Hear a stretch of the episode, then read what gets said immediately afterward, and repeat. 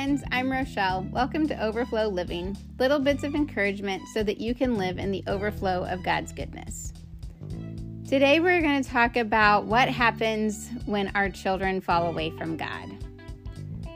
The, the verse in Proverbs 22 6 says, Start children off on the way they should go, and even when they are old, they will not part from it. There is so much that we worry about, and this one is at the top of the list, right? What if they veer off the path? What if they fall away from God? We can what if all day long, but we need to hold to the wisdom in Proverbs. If we start our children off on the right path with the truth at home, Bible verses, worship songs, then no matter how far they detour off the path, these truths will stick with them. As a parent, it's really hard to watch our children veer off that path. The road is rocky and st- unsteady.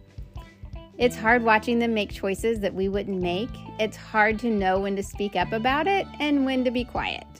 This is where prayer comes in. Personally, when I was between 18 and 22, I was off the path. It was what I was choosing. I knew it was wrong, but I was having fun.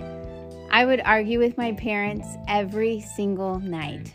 I remember one fight in particular. My dad wanted me to do something, and I simply said, I know you're right, but I'm not going to do that just because my dad said to.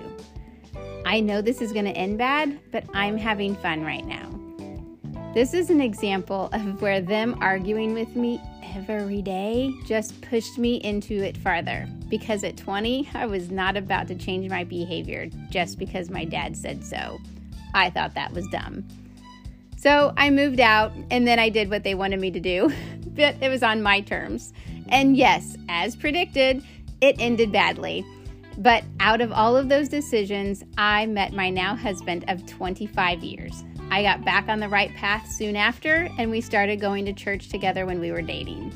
I can guarantee you it was the prayers of my mother that changed my heart. Now that I have been through my own children being in their early 20s, I am so grateful for parents that prayed for me and fought for me and the examples they were for me. Even though when I was 20, I, it pushed me farther away, I now know that they were really trying to protect me and save me from the downfall. Keep praying for and over your children every day. Prayer changes things.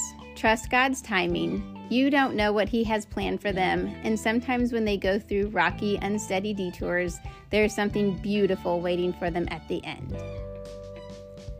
That is all for today, friend. You can find me over on Instagram at rochelle.hawkins underscore, or you can find more encouragement on the website rochellehawkins.com.